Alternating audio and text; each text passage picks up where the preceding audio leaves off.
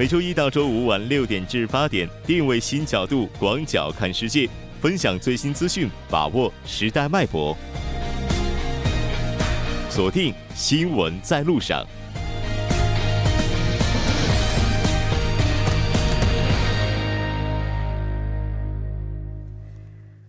好了，欢迎回来，这里是正在为您直播的 TBS EFM 调频一零点三新闻在路上。在今天的第二部节目开始之前，先为您带来一则好消息：TBS EFM 为了响应二零一八年平昌冬奥会以及残奥会的举办，从一月二十九号到三月二十三号期间将扩大收听服务，电波会覆盖平昌、江宁等地。为运动员以及观光游客带去平昌冬奥最新的信息以及最有趣的故事。如果您计划在这一期间前往平昌，请锁定调频一零点三。稍后第二部节目当中将为您带来平昌特别节目《残奥风采》。那接下来是广告时间，广告过后马上回来。好了，欢迎回来！平昌冬奥特别节目《残奥风采》，接下来我们将带您一同关注当天主要的残奥资讯。马上连线平昌当地特邀记者刘美，刘美你好。嗯，主持人您好，非常高兴和您一起来了解今天残奥方面的一些信息。我们上次连线的时间呢是在开幕式当天之前的一个多小时。那此时此刻您所在的位置是哪里呢？呃，我现在正在呃。我的宿舍里 h e n n s Park 的宿舍里接听您的电话，因为我们的医务室呢是三班倒，今天我是晚班。嗯，晚班，也就是稍后您要去上班去现场服务，对吗？对对。哦，非常感谢您抽出宝贵的休息时间来和大家介绍残奥会现场的一些情况。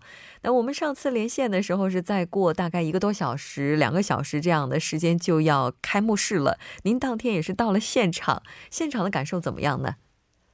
对，很荣幸有机会能参加本次平昌冬残奥的开幕式。那开幕式上呢，无论是文艺表演还是火炬传递，都表现了残疾人对命运的不屈、对命梦想的坚韧，以及残健同在的美好愿望，感人至深。那最后一个节目是观众们伴随着热烈欢乐的热烈欢乐的音乐，与台上演员一起激情热舞。再配上烟花爆竹所营造出来的热烈气氛，让我们在场的观众朋友充分感受到了冬残奥这个世界人民节日的欢乐气氛。嗯，是的。虽然说我们没有到现场，但是听您这样介绍的时候，就会觉得非常的有画面感。我们在当天进行连线的时候也提到了，最初南北韩应该是共同入场，但是就一些问题没有能够缩小分歧，所以最终还是决定单独入场。虽然是单独入场，但这个氛围肯定也是非常融洽的吧？对，很遗憾没能看到南北选手、南北韩选手一同入场，但是北韩选手入场时，在场的观众给予了特别热烈的掌声。嗯，是的，相信在南北韩选手就是到达的时候，虽然说很遗憾没有能够共同的去入场，但是相同的血脉也是让大家心与心是连在一起的。北韩媒体在对本国残奥选手进行报道的时候也是非常特别的。啊，对相关内容，我也是通过自由亚洲电台 RFA 上的一些报道才有了一些的了解。据说北韩的老百姓对北韩派选选手参加冬残奥都表示疑惑，因为在北韩针对残疾人没有什么福利呃福利保障，大家对于国家能培养出冬残奥选手参加运冬奥会这件事都表示很惊讶，特别是此次是北韩第一次带领选手参加冬残奥会，选手的来历更是引起了各界的关注。据说，北韩虽然有盲人学校等残疾人学校，但是这类学校是培养不出来运动选手的，所以很有可能此次参赛的两位北韩的残疾人选手是北韩为了对外宣传而临时选拔的。嗯，那无论是怎样的目的，只要这些选手来到了残奥的现场，相信也能够帮助残疾人改善他们在北韩的一些境遇，包括提高他们的福利待遇等等，这是我们所期待的。除了这些之外，我们知道您也是一名现场的志愿者。听说现在各个部门还是在这个进行不断的学习啊，等等。您现在那边的准备情况怎么样呢？呃，我所在的医务室主要是为冬残奥委员们呃提供医疗服务的 IPC，为他们提供医疗服务的委员中有一些残障人士，而我们医务室的医务人员都是来自军医院的志愿者。他们上岗以后改进了医疗流程，除去了分诊环节，更加方便了患者就诊。除此以外，我们更加重视了医疗服务中的人文关怀，比如开完药后会给患者倒好温水，让患者就地服药等等。嗯。我们其实都知道的一件事情，就是残奥会和冬奥会相比，它绝对不是一件容易的事情。可能各方面的话都需要去花费更多的精力。但是你也提到了说，因为有冬奥的这个学习呀，包括现场的经验在，在准备冬奥的时候，这个冬残奥的时候是更有底气的。所以有没有觉得会更轻松一些呢？是的，轻松了一些。因为此次冬残奥会的委员比冬奥会委员少了近一半，运动员和比赛项目都有所减少，嗯，再加上之前有过冬奥会的工作经验，所以本次冬残奥会的工作相比要轻松一些。嗯，和冬奥一样，我们残奥会在每天的时候也会为大家选择出来一位今天的残奥之星。今天您为大家选择的是谁呢？呃，今天我想要介绍的残奥之星是加拿大盲人越野滑雪运动员，呃，布莱恩麦克伊沃。嗯，他是呃他在今天的越野滑雪比赛中获得了金牌，并且创造了新的世界纪录。这是他在冬残奥会中获得的第十一枚奥运金牌。嗯，那您选择他的原因是什么呢？呃，他是世界上首次同时参加过冬奥会和冬残奥会的选手。患有先天眼疾的他，不仅不向命运屈服，而且还通过自己的努力战胜了自身极限。我们可以想象得出，他必定是经过常人难以想象的艰苦训练才能获得这样的成绩。据说他有一个心愿，就是通过自己的经历去激励更多的人，不管他们是残疾人还是健全人，都能克服困难，面对积极面对一切。是的。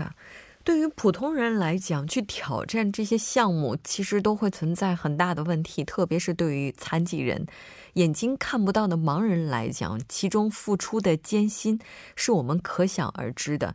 但是无论怎样，他以自己的事实成就，或者说自己的故事，展现给更多的朋友，他可以做到，我们更应该要做到。好的，非常感谢您今天带来的这一期连线，我们下期再见。再见。那结束了我们今天平昌特别节目《残奥风采》的连线部分，稍后为您带来我们今天的下一个板块《残奥风采》精彩赛事。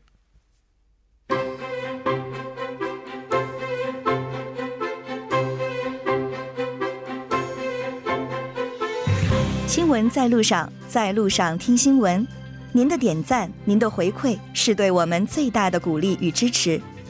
参与节目，您可以发送短信到井号幺零幺三，每条短信会收取您五十韩元的通信费用。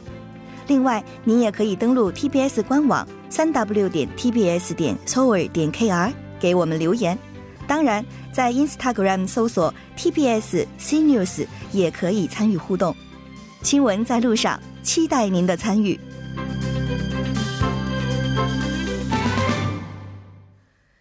好的，欢迎回来。接下来呢，将为您带来我们今天平昌残奥特别节目精彩赛事盘点。首先，还是要请上两位小编，两位好。好，大家好。你好，主播，大家好。好。咱们今天都怎么了？休息了一周之后啊，感觉状态没有回来。对，周一综合症犯了。这个，这个，我觉得是冬奥和残奥的话，可能很多人他比较习惯说的是冬奥，在残奥的时候，这个发音啊，或者说这个措辞在吐出来的那一瞬间，总会有有一些不适的感觉。看来人们对这个残奥的了解和这个认识还不是很多哈。对，正好咱们就宣传宣传。没错，我们要做的事情就是让更多的人去了解冬残奥。来看一下今天两位为大家带来的第一场。精彩赛事，第一场是在昨天这个举行的越野滑雪男子坐姿十五公里的这样的一个比赛。嗯，那这个比赛的话，我们来看一下。对，是这样。因为在昨天的这个坐姿十五公里的比赛当中呢，是韩国选手申义贤呢是以四十二分二十八秒九是位列该项目的第三名，也是为韩国呢摘得了本届冬残奥的首枚奖牌。那这里面要强调的是，这个获奖者申义贤呢，他并不是天生的残疾啊，他是在零六年大学毕业以后遭遇了交通事故而丧失了两条腿。那么之后呢，他也是经历过有大概三年的时间，就相当。当于蜗居在家，不愿接触社会的这种绝望。后来呢，通过家人的帮助呢，学习这个用轮椅呢，就是进行一些体育赛事，比如说篮球呀，还有这个昨天刚刚获奖的这个赛事。那其实他接触这个滑雪也不过三年的时间啊，我们就能看到他已经是登上了平昌残奥的这个平台，为大韩民国争了光。那此外，他还表示呢，会继续参加接下来的四个比赛、四个项目，表示呢，也希望每个比赛呢都能把奖牌挂到自己的脖子上。嗯。是的，其实，在这场比赛当中，中国也有一位选手叫郑鹏，嗯他的名次的话，刚刚好是和奖牌擦肩而过。嗯，对，是这样的。刚才说到这个陈啊，郑鹏哈，郑鹏呢，他对郑鹏，他是在这个二十九名选参赛选手当中哈，第十八个出场的一个中国选手。他呢，最终呢是以四十二分四四秒七的成绩位列在第四名。我们刚才说是韩国队是第三名哈，然后那个呃中国队是第四名，擦肩而过哈。也是得到第一名的是乌克兰的一位选手叫亚维亚啊亚罗维，他是以四十一分呃三十七秒的成绩夺得了这个冠军。然后呢，美国选手是呃和韩国选手分别是二三位哈。别看中国选手这次是仅仅拿到了第四位哈，没有拿到这个奖牌，但是呢，这也是创造了中国队冬残奥个人项目的最好的成绩。嗯，而且呢，也是追平了中国队这个冬残奥会呢最好的一个成绩。之前的那个佳绩呢是二零一四年的时候在索契，中国的这个轮椅冰壶队获得的第四名的这样的一个成绩。是我看了一下，他这个第三名和第四名的差距。只有十五点八秒，嗯，就是我们一个眨眼或者说一个喘气儿的功夫，可能就有一个人他就错过了奖牌，嗯，但是郑鹏，嗯，但是因为他这是发生在这个残疾人的项目当中，所以其实十五秒的话已经是非常非常不容易的一个一个这样的一个比分了。没错，郑鹏也是说会接下来加把劲儿努力，到下一届的时候争取能够拿到奖牌哈。嗯，像这个铜牌选手韩国选手，他也是进行了一些表达。嗯，对，因为我们知道他摘得的这枚铜牌呢，也是韩国在这届冬奥会的首枚奖牌嘛。其实也是韩国就是历来这个冬残奥的第四枚奖牌。嗯，但是啊，韩国的三大电视台没有一家转播了这么令人感动的一幕。为什么？因为昨天下午这个台三大电视台都是在播放综艺节目。哎，我们知道之前早期的正常的冬奥赛事的时候，这些韩国的三大电视台都是为这个转播冬奥把所有的。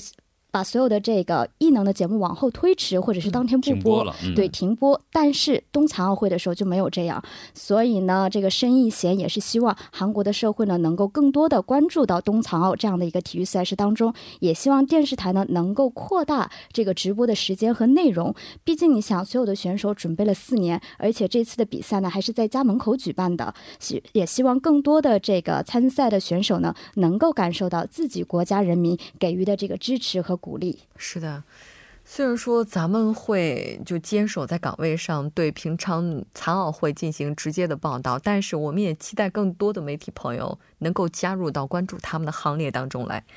那这条我们关注到这儿，再来看一下下一场赛事。这场赛事的话，也是韩国朋友非常关注的。嗯，对，下一场赛事就是这个轮椅的冰壶赛。我们都知道，现在轮椅的冰壶赛哈，现在在韩国刮起了一阵热风哈。对，不管是现在在小孩儿、大人都开始重新学习这个轮那个冰壶啊。嗯，其实这个今天要介绍的就是轮椅的冰壶赛啊，就昨天也是有一个非常好的一个呃一个一个一个比赛成绩哈。其实我们都说啊，其实，在呃新闻字符当中也提到过哈，就是冬残会呢是在原有这个。冬奥呃冬奥会的类型基础上进行改良和呃一些改变之后的一项，比如说之前这个说的这个冰壶哈，它是以把变成这个轮椅的形式，而且是不分性别，然后呢五个人一组，然后呢至少有一名女性参加的这样的一个形式哈。韩国呢这次的这个冰壶轮椅的这个赛的队员们是迄今为止年龄最高的啊，最高者是六十岁的嗯。一位郑某哈，然后受韩国这个女子冰壶队的这个鼓鼓舞啊，这次呢。轮椅冰壶队呢也表示了要向金牌发起冲击的一个呃一个愿望，所以呢，这个是这呃这一板块的这个呃风采。是。这目前来看的话，这成绩还是不错的。对，目前是韩国目前是排名第一啊，暂列第一。在今天这个上午江陵冰场上举办的这个轮椅冰壶预选赛的第四轮比赛当中呢，韩国队是以八比五力克世界排名第一的加拿大队。哎我记得当时女子冰壶队的时候，当时也是力克了世界排名第一的。然后再加上之前我们说了是三连胜的成绩嘛，目前是以四连胜的成绩暂列排名第一第一位。我们简单回顾一下前三场的胜。胜利啊！首先是十号下午两点三十五分呢，是第一轮比赛，韩国队就遇到了美国队，也算是个强队了，以七比三获得了首场的胜利。那么之后呢，保持保持这股胜利的姿态，是与这个俄罗斯的中立代表团展开了非常顽强的抵抗。最后在这个加时赛上啊，以六比五获得了两连胜。那么在昨天的第三轮这个预选赛当中呢，是七比五力克了斯洛呃斯洛。斯洛伐克。这个这个队伍，斯洛伐伐克，斯洛伐 捷克斯洛伐克这个队伍，所以呢，本来这次目标为四强的这个韩国冰壶队呢，随着赛程的进行呢，也是在小心翼翼的拔高自己的这个目标值。是，这目前的话，韩国队虽然说排名情况非常的好，中国队的话也没有落下风。对，没有落下风，应该说是平呃并并列第一哈。第一。呃，其实这在这这次这个比赛过程当中啊，循环赛第四轮呢，有一位中国选手是王海涛坐镇的这个中国队呢，前两局分别偷到一分和两分，然后呢，最终呢是以六比四击败了芬兰。这一胜利呢，就是代表了中国队豪取了四连胜，而且呢，与韩国队一样啊，刚才说了并列第一哈。是。我们先看一下这个赛事哈，第一场赛事呢是在十号的时候呢，是九比四战胜了这个瑞典队。中国队呢，当时首胜啊，就是特别有呃气势哈，士气大振。对，士气大振，我们都说啊，当天的时候面对这个残疾人世锦会冠军这个挪威队呢，上半场呢就确立了六比一的领先的优势。嗯，然后在第五局的时候呢，中国队呢继续给对手施压，然后呢乘胜追击哈，基本上就是一路领先，一路胜利。嗯，这这叫什么呀？哎，我怎么突然想不起来这个词儿了？嗯。就是就是一路畅通无阻的就打到了第一，是吧？对，呃，这也应该也是实力了。但是如果真的到决赛的时候，中国队和韩国队一在一起，咱该怎么加油？我觉得对于很多冰迷们来讲也是挺纠结的。那这条我们先关注到这儿，再来看一下下一条。下一条为我们带来的是哪一条风采？嗯，下一条呢也是一个非常非常有热门的，现在就值得很多看点的，就是二零一八年平昌冬残奥会高山滑雪比赛。哎，我们都知道前两天就刚刚结束哈，这个是男女超级大回转，它有专门的一些不同的一些分类哈，嗯，比如说视障组，还有就是站姿和坐姿，这个分别是六个小项目哈。嗯，斯洛伐克呢，刚才刚才说那音乐作家说那斯洛伐克哈，斯洛伐克呢，对，别着急，英语出来了。对，斯洛伐克呢，他夺得了一个非常好的成绩，是夺得两个金牌，然后呢，法国和德国、瑞士、加拿大呢，分别各得了一个金牌。然后呢，是日本队呢摘得了一个铜牌。嗯，这冬残奥会的话，就是它似乎和这个冬奥会就强国重叠的部分还是比较多的。嗯，那我们了解到，目前已经有一个选手在这一届赛事上拿到了两金了。啊，是的，那这位选手呢是女子的超级大回转这个视障组。那当时这个比赛呢是由十一位选手参赛，同样也是啊，我今天忘不了这个国家，以前是捷克斯洛伐克，现在 分开成两个国家的斯洛伐克 （Slovakia） 这个国家的选手 法尔索娃呢，他发挥的非常出色，最后呢是以一分三十秒十七的成绩呢夺得了冠军。那同样，刚刚就像主播说的，这已经是他在本届赛事的个人比赛当中拿到的第二金了。嗯，是的，我记得之前的话，有一名捷克的选手，他是在高山滑雪部分是拿到了两个金牌，而且其中有一个还是他特别不擅长的，嗯，无独有偶吧。嗯，这个他非常不擅长的一个领域拿到了一个金牌。然后斯洛伐克的话，这个目前的战绩也是非常喜人的。对。那之前在冬奥会上，我们还记得他那个金牌榜榜排名第一的话，好像是德国队吧？呃，挪威队是第一，但是金牌榜就是德国和挪威，他们都是拿到了十四金，但是在银牌和铜牌的成绩当中，挪威队的这个排名会更对总成绩的话会更高一些。但金牌榜不是一样吗？对，所以我们都说，其实之前也说了啊，说德国队应该算是这个冬奥会的主主场的感觉哈。其实在这次那个残奥会当中啊，他也是成绩也是不不少的哈。嗯，呃，在这个高山滑雪女子超级大回转坐姿当中呢，有八个人参赛，嗯，其中呢七人完成了比赛。当时就是德国队选手呢，呃，以一分三十四秒七六的成绩拿到了这个冠军的成绩哈。然后呢，依次是澳大利奥地利和这个日本选手，呃，这也是呢他在本次比赛中的第二枚奖牌。嗯，是的，没错。应该说，一直到目前为止的话，残奥会当中已经出现了很多可圈可点的比赛。我们可能在这里只能为大家介绍大概这样两三场的精彩赛事，但其实，在现场还有很多非常精彩的故事，那等待着大家。其实我们刚才呢，其实漏掉了有一个，就是在冰壶比赛，说在场外的时候还有一些非常有趣的事情。对，那说到这个冰壶的话，我想大家对韩韩国女子冰壶队应该有所印象。当时是五个女孩子，她们的姓氏都姓金，对，所以她们叫做这个 Kim Team，对吧？嗯，还 Team Kim 呀，金组，金组，Anyway，然后呢，在这个比赛当中很有意思啊，这个五位的选手，他们的姓氏都不一样啊，哎，所以这个时候韩国的媒体呢，就给他们起了一个非常有意思的这个别称，叫做，哎，不知道主播有没有看过漫威的这个复仇者联盟？没有，复仇者我看过，我看过，就是五个五个不同有超能力的人，对英雄组合在一起了。那么其实正好跟他们五位选手很像，因为只有一位女性嘛，就是斯嘉丽·约翰逊演的那个黑寡妇那个角色，其他的有钢铁侠呀、美国队长啊，还有绿巨人等等。所以以这个复仇者联盟这样的一个昵称呢，去称赞着他们。所以呢，其实目前来看的话，好像确实跟这个漫画有所联系啊。因为五位呢，他们多少都是在这个身体上会有一。一些不适嘛，也是通过这样的比赛呢，又再度找回了一个人生的目标，和这个漫画的主人公可以说是不谋而合，所以就是可以大家以后用这个去称呼他们，给他们加油。这复仇的话是复那个之前冬奥会没夺金的仇嘛？这不管 能不能复成，也希望大家更多的支持他们。嗯，我们来稍事休息，关注一下这一时段的路况、交通以及天气信息，稍后马上回来。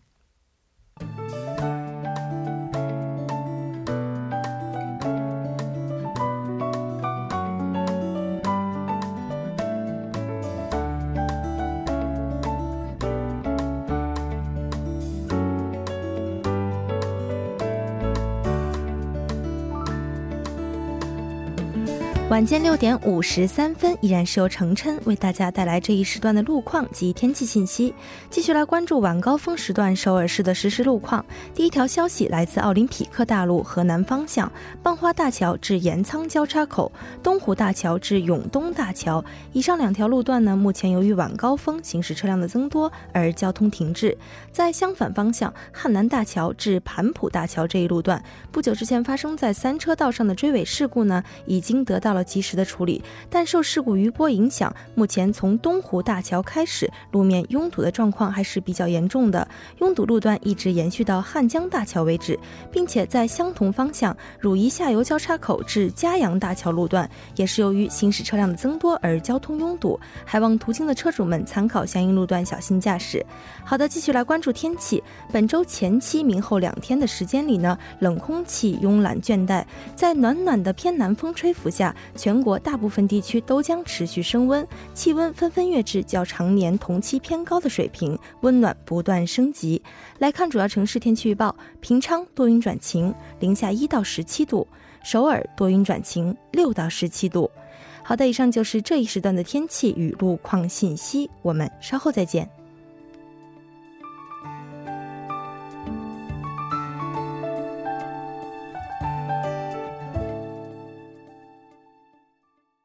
好了，欢迎回来，依然为您带来我们今天平昌残奥会的这个特别板块环节啊。那刚才我们盘点完了精彩赛事，在连线的时候，刘美也提到了说还有晚班，也就意味着这个残奥会它也是有晚上的赛程哈。我们来看一下今天晚上到明天有哪些赛事我们可以关注。好，那我们先关注一下今晚的赛事啊。其实跟这个冬奥的比赛来讲的话，确实不用。太过费脑筋去给大家挑特别精彩的赛事，因为今天晚上的精彩的赛事呢，真的就只有两条。对我是在没有选择的情况下选择了这两条，但同样也是非常精彩的。这两项呢都是冰迷们非常喜欢的。那么第一个呢是在我们节目结束后大概七点钟有一个这个男子的冰球的比赛，是意大利对战这个瑞典。如果是喜欢冰球的粉丝们可以去关注一下，因为这两个队的话在冰球的赛项目上，据我了。而且还成绩还算不错的。那么另外一个是在今晚的七点三十五分呢，是有轮椅冰壶预选赛的第八轮比赛。哎，其中这个各个国家比赛的很多啊，大家要关注的是什么呢？是韩国队对战德国队。哦，嗯，我们要看一看这个复仇者联盟队的这个 是不是啊，还能再创五连胜的这样的一个佳绩？嗯，是的。我记得之前连线的所有嘉宾都提到啊，说冰球真的看现场是完全不一样的。我在想，非常惊心动魄。残奥会的这个冰球会是什么样的感觉？大家可以在七点钟过去之后体验一下。对，我觉得说到冰球啊，其实之前在介绍这个冬奥会的时候，我就觉得冰球有点像呃美式足球，它需要一些更多的一些身体上的一些冲撞啊等等。所以呢，我觉得就是你看冰壶是我们经经经常说的这个台球，然后呢，这个冰球的话，像这个路面上的这个美式足球啊，这两个非常有看看点哈。好的，时间关系，给金小编十秒钟介绍一个明天的赛事。好，明天赛事呢 还是这个以轮椅冰壶哈，是韩国和芬兰，同一时间是中国和加拿大。是的，没错。好了，整点过后呢，马上为您带来我们今天的第三部以及第四部节目。